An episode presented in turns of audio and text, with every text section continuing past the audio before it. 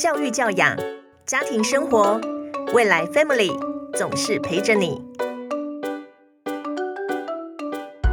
Hello， 大家好，欢迎收听未来 Family Podcast， 我是主持人德琳。今天特别来宾呢有学霸教母之称，他有一对双胞胎儿女，儿子呢之前念建中，女儿念北一女，所以他可以用同学妈妈的身份呢近身接近这些学霸，挖掘学霸读书的秘密。大家知道是谁了吗？我们欢迎今天的特别来宾王兰芬。 Hello， 大家好，德琳好，我是王兰芬。 Hello， 欢迎你来。兰芬其实是资深记者出身哈，你也是我们的专栏作家嘛。你最近出版这个《那些学霸教我的事》，当初是怎么会想要写这本书呢？就是我那时候我的小孩2020年考上建中跟北一女，因为他是双胞胎，然后我就很高兴啊，当然是很高兴。然后因为小孩回来也不会跟你讲很多事情，我就上网去查查看说，哎，这个建中跟北一女他们都在学校里面干嘛呀，或有什么有趣的事情。后来就发现网络上其实找不太到，不太有人讲这些事情，因为更之前有发生过一些小孩什么穿着制服然后坐公车睡着没有让座就被肉搜之类的，就大家留下一种严重的阴影，所以小孩都甚至都不喜欢穿制服在外面，更不要提说在公共的网络领域里面谈自己的学校。所以我就几乎就看不到这些相关的东西，就算是有譬如说网络上的影片，这些都是很片段很零碎的，没有整体的描述。不像我们小时候，譬如我那个年代有那个朱天心写那个北一女3年级的那个激浪歌，或者是在更之前有很多什么阿图写过终身21响讲台大的。我就觉得哎，为什么没有一个综合性的来看一下这个可以算是台北的第一志愿嘛？这两个这么有趣的学校，它里面到底发生什么事情？然后我就开始认真的听小孩回来讲一些，因为他们虽然不跟我说，他们彼此会对谈嘛，会聊天。我就在旁边担任一个，这就是双胞胎的好处。对对对，就担任一个偷听的角色。然后不知不觉，我就在网络上慢慢的累积，我也都有先征得他们同意我可不可以写这些东西，然后如果提到同学或者用到同学的照片，我也都会事先征得他们的同意。那幸好因为我写的可能也都蛮好笑，小孩都很喜欢看，所以慢慢的我就越来越多人愿意来跟我聊天，我就累积了蛮多这些建中跟北一女的有趣的故事。然后这样子看一看，哎，3年下来好像也写了蛮多的，累积了很多好文。然后再加上他们108课纲的第2届嘛，然后他们的学长学姐是第1届，我就很好奇，因为当妈妈就会很想说108课纲第1届你们经过了之后发生了什么事情，是不是可以多讲一些让我们当做一些经验的分享。就访问了很多108课纲第1届的同学，然后他们也非常好笑的告诉我很多很有趣的事情，然后就觉得这些学霸真的不是我当初小孩没有进来之前想象的那种样子，他们完完全全就是正常的很可爱的，然后并不会欺负别人的小孩这样子。所以就完成了这一本。哇，你真的是发挥了那个记者的好奇心耶。所以从旁听孩子的对话开始，然后慢慢的去发掘这些故事哦。那有没有其中你印象最深刻的可以分享？对啊，就是其实我以前也看过很多教养的书，但是我的经验是我当下我当然是很感动很受启发，但是其实看完会忘记。我就发现说其实最能够让父母记在心里头的其实是故事，是真实的故事。这个故事你如果读进去之后，你在教育现场你比较容易发挥出来，而不是说哎，现在小孩惹火我了，我现在开始去想我哪一本书的第几条第几款有讲过说要怎么应对这些小孩，其实是想不起来的，反而是这些故事会让我觉得可以深植人心。所以我那时候就想说尽量收集一些真实的故事。然后我记得那时候就是北一女的会长有一天就跟我讲说，兰芬你昨天有没有去看那个我们的那个啦啦队比赛？我就说没有啊。他就说我们有一个学妹，她是北一女第1个全盲生，对，然后她在那个啦啦队的表现让全场都非常的感动。然后那个会长很好，就马上把那个影片传给我。我真的，我那时候其实我对于这种什么励志的什么感人的这种影片我通常不怎么有兴趣，因为我觉得那就是别人嘛。但是这个丽轩的这个影片我看到的时候，我真的就立刻就眼泪就流下来。我觉得这个小孩真的是不简单，不容易了。对，他就是在同学的，他是全盲，他完全看不到，他不是弱视，他居然愿意跟这么多的同学在一个这么大的场地头跳啦啦队伍，我觉得这太不容易。而且他什么动作都记得很好，我就很好奇说那当初他是怎么学，因为他看不见别人怎么跳嘛，他是怎么学那个舞步的，所以我就拜托学校让我可以进去访问一下这个丽萱。然后丽萱来了，我就觉得哇，他整个活泼，然后他真的很棒，他还跟我讲说他当初妈妈当然是希望说你是视障嘛，可以利用这个视障的身份考进去，然后但是他当初那个时候考试没有录取他，他就跟他妈妈讲说我可以，我用一般人的方式笔试自己考试进去，结果他真的考试会考的时候他就靠自己的能力考进北一女这样子。然后他考进去的时候，因为他是很虔诚的基督徒，他们全家都是，然后他妈妈跟他讲说丽萱你考上了，你真的考上北一女。他还说妈我觉得我不配，他说我不配得到这么好的成绩，我觉得是大家帮助我的。所以他进到北一女之后，他也一直保持着这个心。我就说你怎么认识你同学，你就看不到你同学。他就说他自己印的那个盲人的那个条码，他就贴在每个同学的桌上，他只要走过去摸到那个桌子，他就知道这个是哪一个同学。哇，他就是他有自己的方法去认识朋友。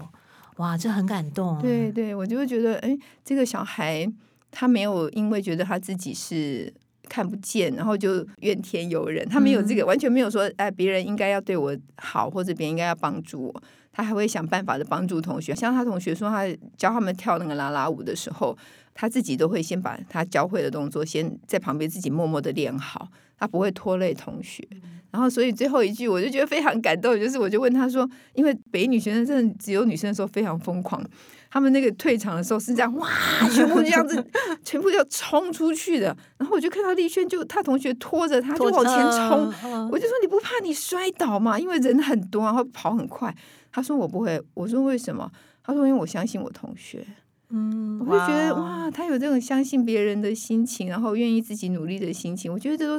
这才是真正的我心目中的学霸。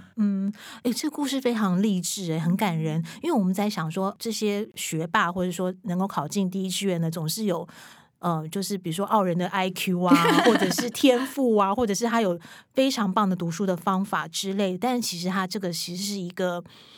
在他的身上可以学到很多东西。对，他一定比别人付出更多的努力。对，我很好奇哦，就是像我刚刚讲，因为你能够近身采访这么多建中北一女的孩子，那你观察这些人的家庭是不是有什么共同的特质呢？或者是说这些孩子真的很聪明，或者是有没有什么天赋之类的？还是说你觉得发现他们有很棒的读书方法等等，来实现他们就是考上第一志愿这个梦想？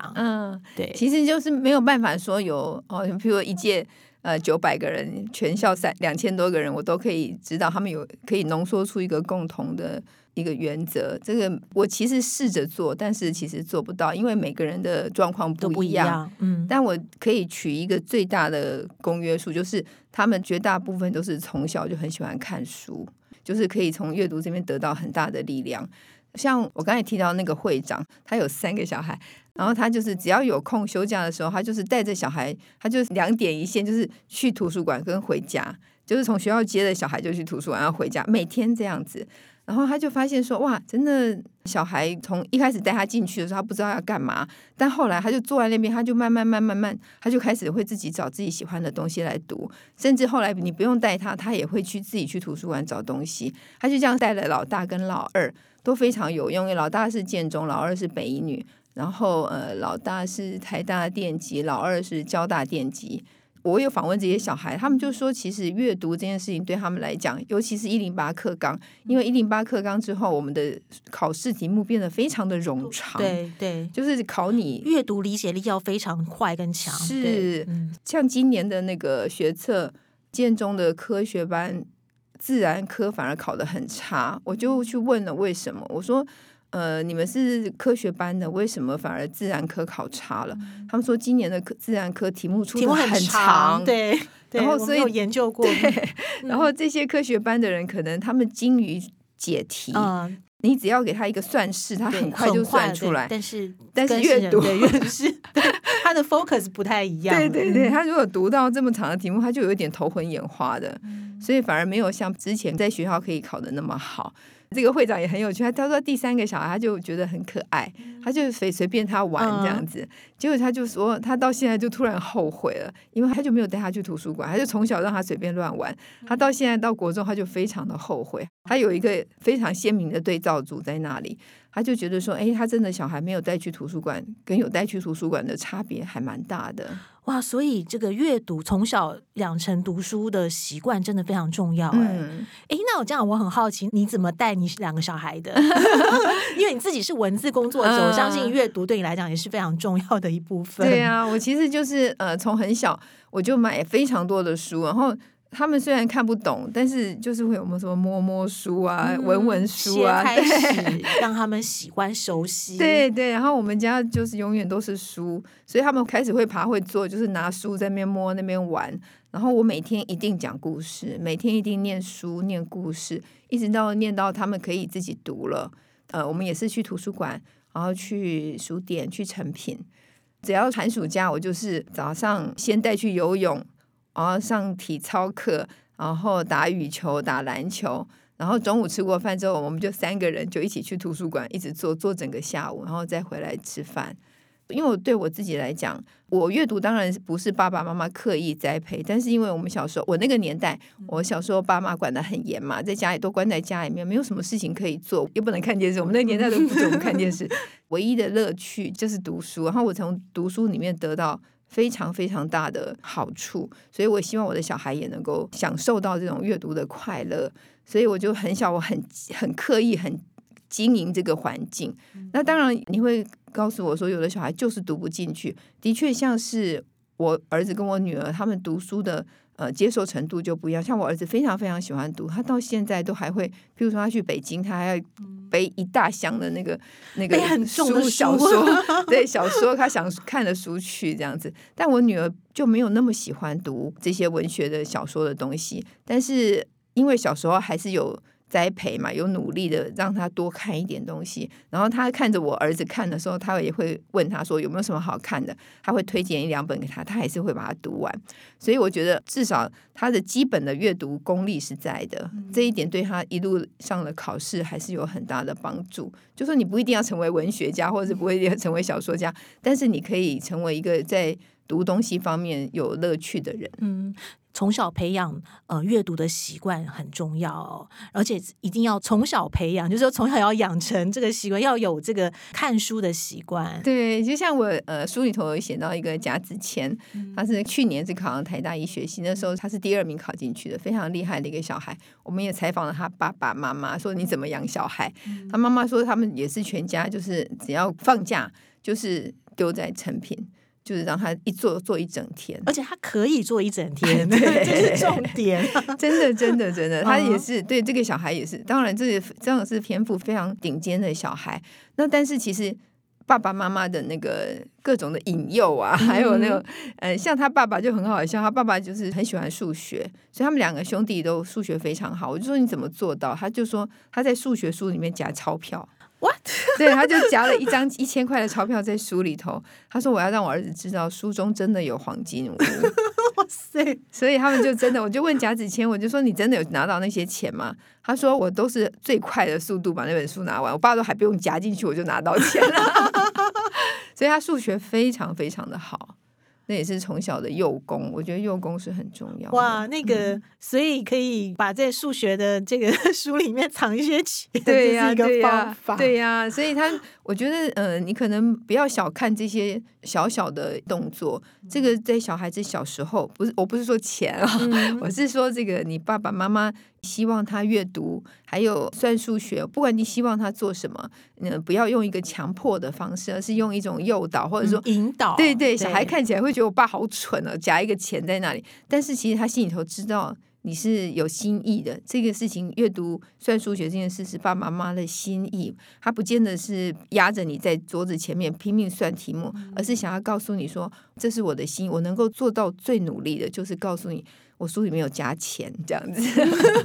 其实小孩子其实也知道啦、他懂，好有趣哦、啊、所以在你采访这么多的家庭故事当中，我觉得那个父母其实占了非常重要的关键、在他们小时候的确是，譬如说现在他们现在都大学了嘛，我其实又有再回头采访他们一次，其实他们跟小时候可能甚至跟高中高三就已经完完全全是不同的人了、所以我觉得小孩我们最多能教他就教到18岁，18岁之后就是他自己的世界了，我们必须在18岁之前像那个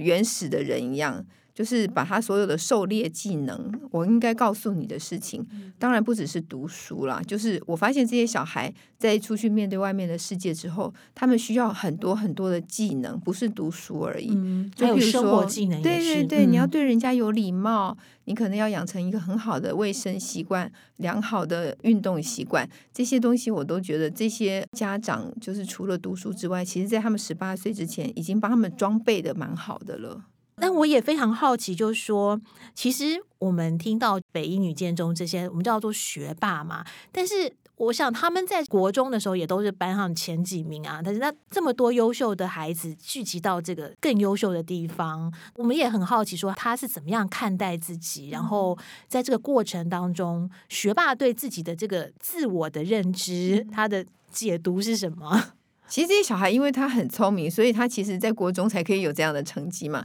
那他其实到了高中，尤其是建中北一女这种怪物很多的地方的时候，他其实很快就认清了自己在这个团体里头的位置、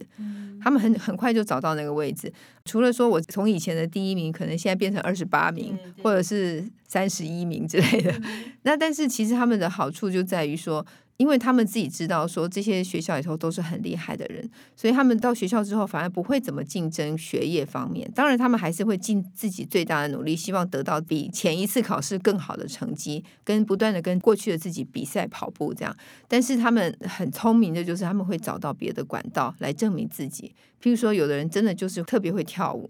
有的人就是在社团里头表现得非常耀眼，有的人就是很会追星，他甚至可以当 YouTuber， 像对，就是可以找到、追星也是个技能，是、演唱会票好难订哦，我的天哪、他可以研究一个那个方法，对，他们自己有各种的方法可以去做到他们想做的事情。我觉得这些小孩让我感到最佩服的就是他们会尽其所有的能力去做到拿到他想要的东西，譬如说演唱会的票，譬如说他学化妆，你会觉得说哦，北一女生都好土，没有，北一女生很漂亮，他们很会化妆，他们只要他们想做的他们会尽努力去做，所以学霸的定义不只是在分数上面，而是在他们学什么做什么都非常的认真。我记得那个贾子谦，他那个时候就是他很喜欢音乐，他当管弦乐社的社长，他还自己组了一个5人的管弦乐团去到处去演出。我说你怎么能够做到这些事情？他说我上课的时候把该做的事情做到，然后作业写完，对，然后我就可以去做我喜欢做的事情了。然后像譬如说核废料，他那时候就跟我讲他很有意思，核废料超好笑，他其实是一个很传统，就是我们一般觉得正常的那个很好的家庭培养出来的嘛。他说他国中的时候真的相信台大医学系是世界的中心，他只要拿下台大医学系，他的人生就成功了、成功、但是他到建中之后，他发现他没有办法，他做不到，他功课远远赶不上那些前面的同学、这时候他就开始觉得说他可以找一个别的方式来证明自己，他就先开始做那个短的 YouTube 来放在网络上面，然后就发现说哦，原来大家对建中的生活非常好奇而且他又是一个非常好笑的人，其实他真的抓到自己的才华在哪里、所以他就说那我可能不能当功课上的第1名，那我就当一个最好的 YouTuber， 他就非常努力的在做影片这些东西，然后他光高中3年大概做了200多支影片，而且他这个影片不是漫无目的的乱做，他是有一个目标，他那时候是很想要把108课纲这个东西把它讲透，就是从第一现场，他们是第1届的现场，他可以好好的用一个很搞笑的方式，大家年轻人可以接受的方式，对，然后告诉你108课纲是什么，然后我现在遭遇到是什么，然后就因为这样，他就顺利申请到那个交大的百川计划的那个科系，这样子他就进了交大。但是我前一阵子访问他，当然他又休学去了菲律宾的语言学校，因为他觉得说他一直都在做影片，他其实在英文这个方面他觉得他欠缺很多，所以他就跟他爸妈商量说他休学半年就是去那个菲律宾语言学校，然后顺便去看看外面的世界，然后他爸妈也同意他。所以我就跟你说，到了18岁之后，小孩的发展已经完全不是我们能够想象的或是控制的了。我刚刚这样听下来，我觉得很有趣，就是说其实他反而能够在就是成绩，他就是最基本的成绩之外找到自己的亮点，因为你要找到自己亮点，你才能够在那个群体里面发光发热。是，他们当然不会互相践踏或是什么，但是他们当然也希望自己可以成为同学当中令人佩服的那一个，他们希望在某个方面是自己是可以让人家看见被佩服的这样子。哇，我觉得听起来就蛮有趣，而且很多元。但是我其实很多时候因为考试或者说同一个学校，他们就是在这种第一志愿在台湾还是有内部竞争这件事吗？有啦，还是很卷啊。像我写那个林成伟，他就卷得要死的一个人啊。我记得那时候他因为功课非常，他在建中是1%嘛，就是全校的1%，就是他功课有多好。我那时候记得我访问他们一群人的时候，我就说林成伟，你之前的那个学测成绩都是多少？旁边的同学都跟他讲说3次当然就是60 60 60，全部都是满级分这样子。他那个繁星就上了阳明医学系，我就说你那时候为什么要去撕阳明医学系？他就说因为他觉得他不确定他考不考得上台大医学系，所以他能撕他就先撕了。撕了之后，这个我们台湾的繁星就是这样，你撕了以后你不能后悔，只能够学校不要你，因为我们的医学系又非常的严格，我们的繁星医学系其实还是要再考一次学测，而且他分数也要很高他才会录取你，他一旦录取你不能放弃。所以他后来考学测其实是有考上台大医学系的，但是他就不能去念台大医学系，因为他已经撕了阳明的榜。所以大家真的就是要选择繁星的时候要非常非常的慎重。那后来就是我记得他那时候他就是确定要去念阳明医学系了，然后他就写了一篇文章叫做敬礼，在他的脸书上，我那时候看到就非常感动。他就说很多人问他说他是什么时候开始准备学测所以才可以考上医学系，他都很谦虚的说其实高二开始努力就可以了。然后他就对他自己讲说，其实我知道你不是高二才开始努力，你已经努力了18年，对，从小是18年来你就是这么的努力，所以你今天才有这样的成绩。所以他对他向他自己致敬，他向他自己的铅笔盒致敬，他向他自己的那个对 notebook，就是他 很感动。对对对，他真的是非常的在意，然后非常的关注成绩这件事情。但是他又不只是这样，他我又要再讲到爸妈的教育。爸妈小时候就让他每天看那个百家讲堂，就是那个大陆的那个讲那个国学的那个，我知道。对，他就每天看，他的国学程度好到他高一的时候，第一堂国文课站起来讲完话，全班就趴下来给他致敬。五体投地。对对对，就非常非常的厉害，连老师都吓到。所以他就很喜欢老歌，妈妈带着他听老歌，他又很喜欢，好会唱老歌，就是一个多才多艺，对自己要求很高，然后又真的你可以看到他对自己的那个刻苦的程度是很强的，也非常自律，自我要求。所以也有这种人，但是这种人的好处在哪里？就是因为他这样，贾子贤他高一跟他同班，就跟我说他其实因为看到林成伟这样子，所以他其实那时候就想说哇，程度这么好，建中程度这么好，不能输，而且还这么努力。对，我觉得这也是彼此在那个环境下沉浸在里面，就是说看到每个这么优秀的人还这么努力，就是我觉得一个正循环。对对，就是正循环。不过我觉得相对来讲，这些孩子应该压力也非常大吧。我在猜，因为我自己看我自己的小孩，我是不觉得他们压力很大。他们当然会碎念，在念书的时候就会一直念说啊，烦死了，又要念了，又要干嘛。我想一定有压力，但那个压力不是外面的人给他们的，通常这些压力都是自己给自己的。我有发现这些小孩都有一个共同的特色，就是他们都不想输给别人。他们当然没有想要一定要踩别人，但他就不想输。所以你在这个环境里头有这么多厉害的人的时候，你就很想要再努力一下下这样子。哇，因为其实说在第一名也就只有一个嘛。对，你不想输，但、就是、他们就认命了。其实就认了，因为我们家小孩其实进去排名也都没有很好，所以我们就一直抱着说你只要可以顺利毕业嘛，对对对对对然后你在这个过程当中是快乐的，这样就可以了。那我相信有更多的家长其实是非常非常卷的，比学生还要卷。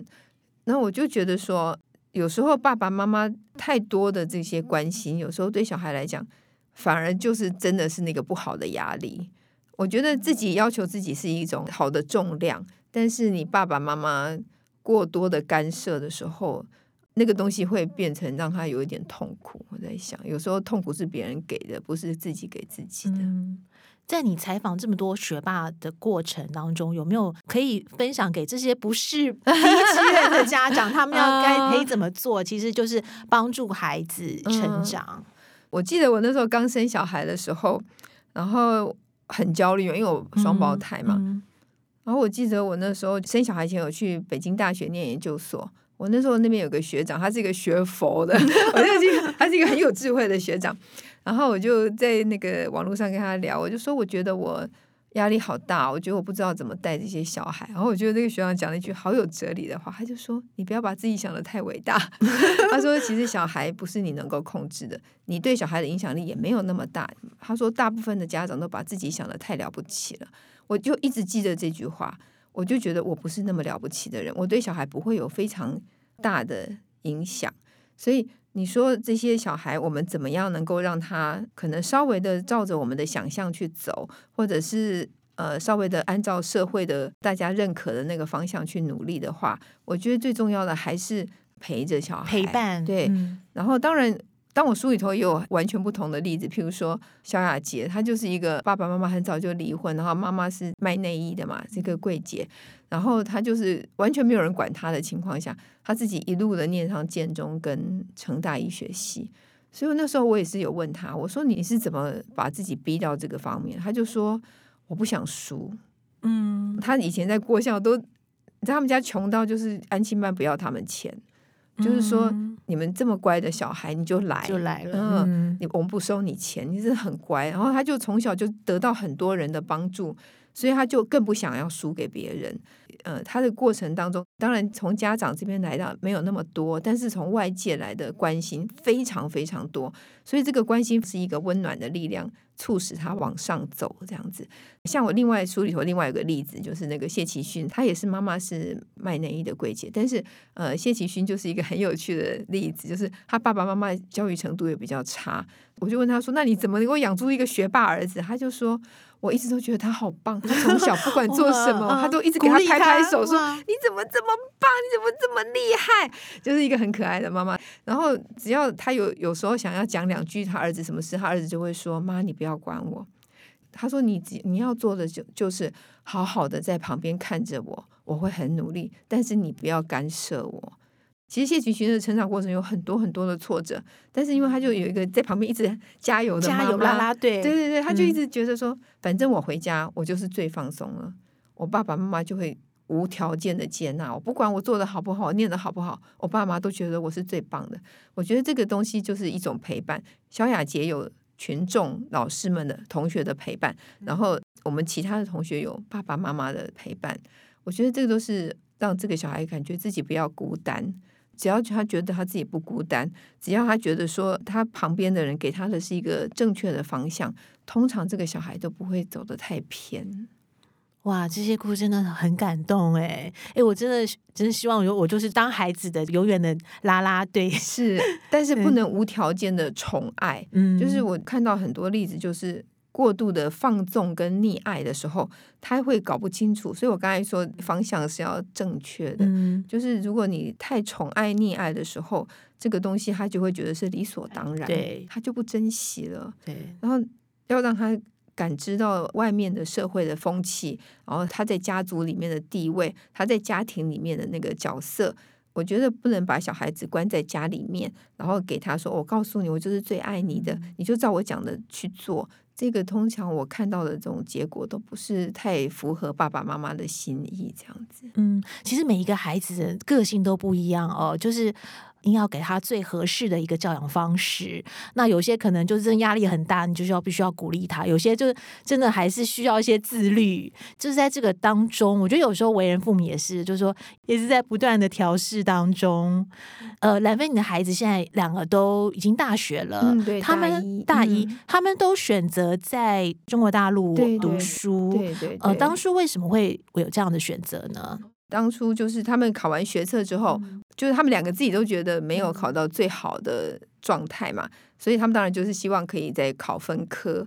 那我就觉得哇，考分科就变成孤注一掷，有没有？就是好像没有退路了。那我就想说，这样感觉好辛苦。我就说你们中间要不要再申请看看别的地方的学校？就跟他讨论一下，譬如说他们同学去英国、去美国，或者是去新加坡、去香港。这些都有人去，我就说你们自己想一想，你们想要去哪里？然后他们就自己觉得说，哦，那个英国、美国英文太烂不行的，然后新加坡他觉得太热，然后就香港的话，他们就觉得说，哎，好像那个住的什么都小一点点。但这都是我们自己很肤浅的，不是真的这个地方真的就怎么样，而是他们自己很肤浅的思考之后，就说，哎，好像是大陆至少讲中文嘛，然后感觉学校的排名也很好。然后他们就去试试看，因为大陆现在针对港澳台的那个分数要求也蛮高的，就是像清华、北大、上海交大跟复旦，还有浙江大学这5个学校，最低标准是4科都要顶标嘛。其实4科顶标在台湾差不多已经是台清交都可以了。然后他们这是最低标，刚好他们都有考到这个最低标，我就说那不然既然都有，就去申请看看。而且再加上疫情嘛，所以是网络上面考试跟面谈，就不用一个一个跑去那个学校考试。我就觉得刚好很方便，我们就上网，然后就跟他面谈，聊聊看你喜不喜欢，然后就考，就5个学校都去考了。考完之后他们就选，像我儿子就是选北京清华，那我女儿是去上海交大念口腔医学，就是牙医。因为我先生很疼女儿，他希望小孩可以留在台近一点吧，对。他就说你就念台大呀，然后他就分科就是考到台大管理学院嘛。其实每个小孩的教养方式真的不一样，像我儿子就是一个很喜欢交朋友，很有能力的，还有那个适应环境的力量很强的小孩。那我女儿就是很比较内向，是不是？而且比较胆小。我就说那你想想看，你念商管你真的可以吗？然后我是希望她有一个一技之长。我必须要说，女生结婚之后就是有各种吃亏嘛，很多不确定性比较高啦，是对。然后我就觉得说，你如果有一个专业，有一个专业，你即使中间有，就是说，因为可能怀孕生小孩啊，有一个 break 之后，可能还可以继续。对，你讲的很对，就是她会比较有底气。当然不适用于每一个人，因为有的人是非常适合去外面开疆辟土的那种小孩。我想我女儿可能没有那么的有活力。所以后来他自己想一想之后，他就觉得说，那他就去上海。哇，那你等于是一个就是跟孩子很 close 的妈妈，突然之间两个孩子都到了外地。真的，我送他们去北京跟上海之后，我才发现说，原来我的不像我想象的，我小孩那么需要我。我从生他们开始，我就辞掉工作，24小时每天都跟他们在一起，一直待了18年。我一直觉得他们跟我很亲，我也不是很严厉的妈妈，我跟他们有就像朋友一样，对，就是很多可以聊的事情。我觉得他们应该会舍不得，至少会有一点舍不得，但是两个完全都没有。他们得到宿舍的那个钥匙之后的那个瞬间，头也不回。我说饭店我订好一点给你住，我们如果万一宿舍很简陋，因为大陆的宿舍毕竟还是简陋，我说你要是不习惯可以再回来睡个几天，一天都不肯再回来了，他就是要待在那里。我就发现小孩为什么到18岁你就要放手，他那时候就非常渴望证明自己了。我听了都好想哭。我记得我那时候真的，他要去宿舍的前一天晚上，我还跟我儿子，我们就睡饭店2张床嘛，他就睡在这张床上，我睡在另外一张床上。我就说唐唐你会不会舍不得妈妈这样子？他说不会啊，我们就还聊得很开心，我还在笑哦。我那时候躺在枕头上，我的眼泪就一直流下来，就留在那个枕头上。我儿子根本不知道我在哭，我就一面跟他讲话，一面就是眼泪就一直流下来。你知道，就是我没有想要哭，但是他就一直流下来。我觉得那就是一个，你知道这个婴儿，你生出来这团肉，这一次已经彻底的脱离你了，他真的再也不会回头了，他已经要证明他自己是一个独立的个体了。所以那时候我真的觉得，然后我女儿的时候又来一次，就是去北京玩回来我就陪我女儿去上海了。所以你知道那时候我真的觉得我们的身体在跟小孩告别了，那个眼泪是我们身体自己要流出来，不是我们意识中要流出来的。所以我觉得要祝福然后放手。哇，这个我们可以再找一集来分享耶。我觉得哇，我也是看到，当然我孩子可能就在1-2年就18岁就是独立出去，我觉得可能这个妈妈的心情的调试，爸爸妈妈 let go 这一段也是真的很不容易耶。最后一个问题哦，想要请那个兰芬以过来人的身份来给现在的这个现在可能还要处在那种可能升学阶段或者是什么水深火热的爸爸妈妈，可不可以给他们一些建议？我真的可以想象大家现在非常非常非常非常的痛苦，但是我觉得只有你自己过得好好的，你的小孩才能够好好的。所以我那时候他们在最痛苦那段时间，我还是坚持每天都跑步，我要让我小孩看到我是很健康的样子，然后很强壮的，妈妈是你们最有力的后盾。我就在这里告诉你，我每天还是可以去跑步，然后每天都很认真的煮饭，就是做一些例行该做的事情，把自己过好，让小孩感觉到稳定，然后安全踏实，这样就可以了。其他的事情他们自己去努力。就我记得我那时候我儿子，我那时候就终于有一天受不了，打电话跟我儿子说，妈妈好难过，我好难过，我难过的快要死掉了。然后我儿子就跟我讲说，你完全不要管我，你再也不要理我，你不用管我，你把你自己过好，让我不要担心你就好了。我觉得小孩子不是18岁之后才会这样想，他从很小他就希望妈妈是健康强壮安全的，他也担心我们。我觉得不要让小孩担心你，这就是你在这个升学路上最好的礼物。哇，今天真的非常谢谢兰芬以一个过来人妈妈的经验分享哦。哇，真的学到很多，然后也是给我们一个很大的提醒，就是爸爸妈妈自己要过得好，孩子才会好。谢谢兰芬，谢谢邓琳，谢谢，也谢谢大家的收听。请记得到 Apple Podcast 给我们5星的评价。如果你有任何想对我们说的话，或是想邀请的特别来宾，也请留言告诉我们。再次谢谢大家的收听，我们下周见。